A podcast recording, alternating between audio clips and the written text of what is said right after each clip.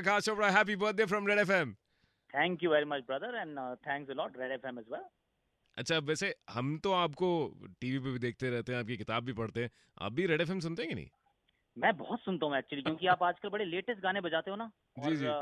Sports भी आप बहुत बढ़िया कवर करते हो आजकल तो बहुत मज़ा आता है क्योंकि आप ही एकमात्र ऐसा स्टेशन है जो स्पोर्ट्स को थोड़ा सा उतनी तवज्जो देता है जितना देना चाहिए thank you very much sir तो फैमिली अफेयर चल रहा है या अभी क्रिकेट वाली मतलब क्रिकेट स्टार वाली पार्टी हो रही है नहीं नहीं बिल्कुल फैमिली अफेयर चल रहा है क्योंकि क्रिकेट पार्टी तो तीन चार दिन में स्टार्ट होने वाली है। Long home season that test season that we have तो इस समय फैमिली के साथ शिरडी में हूँ शनि शिंगलापुर के भी दर्शन के लिए आया हुआ हूँ तो थोड़ा सा फैमिली के साथ समय बिता रहे हैं।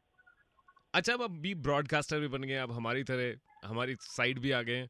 तो आप प्रैक्टिस करते हैं रियाज करते हैं कुछ ऐसा वॉइस ट्रेनिंग या समथिंग लाइक दैट नहीं आप लोगों से वैसे बहुत सीखा है and I am I am not saying this क्योंकि आप मेरे से बात कर रहे हैं बट जो आप काम करते हैं उससे पता चलता है कि क्योंकि आप uh, एक एक पिक्चर सी पेंट कर देते हैं आप अपनी आवाज़ से uh, लोगों को मंत्रमुग्ध करते हैं तो आपसे बहुत सीखा है और uh, uh, थोड़ा सा वॉइस मॉड्यूलेशन की प्रैक्टिस भी की है थोड़ा सा प्राणायाम कर लेते हैं क्योंकि अब समझ में आ गया है कि जो चीज़ बहुत आसान लगती थी कि सिर्फ़ बोलना ही तो है क्या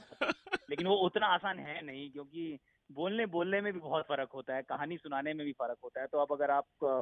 सूत्रधार बनना चाहते हैं जो कि एक काम है कमेंटेटर का तो फिर आपको उसके गुर तो सीखने पड़ेंगे। तो वो सीख रहे हैं चलते चलते अच्छा बहुत ज़्यादा मिस क्या करते हैं?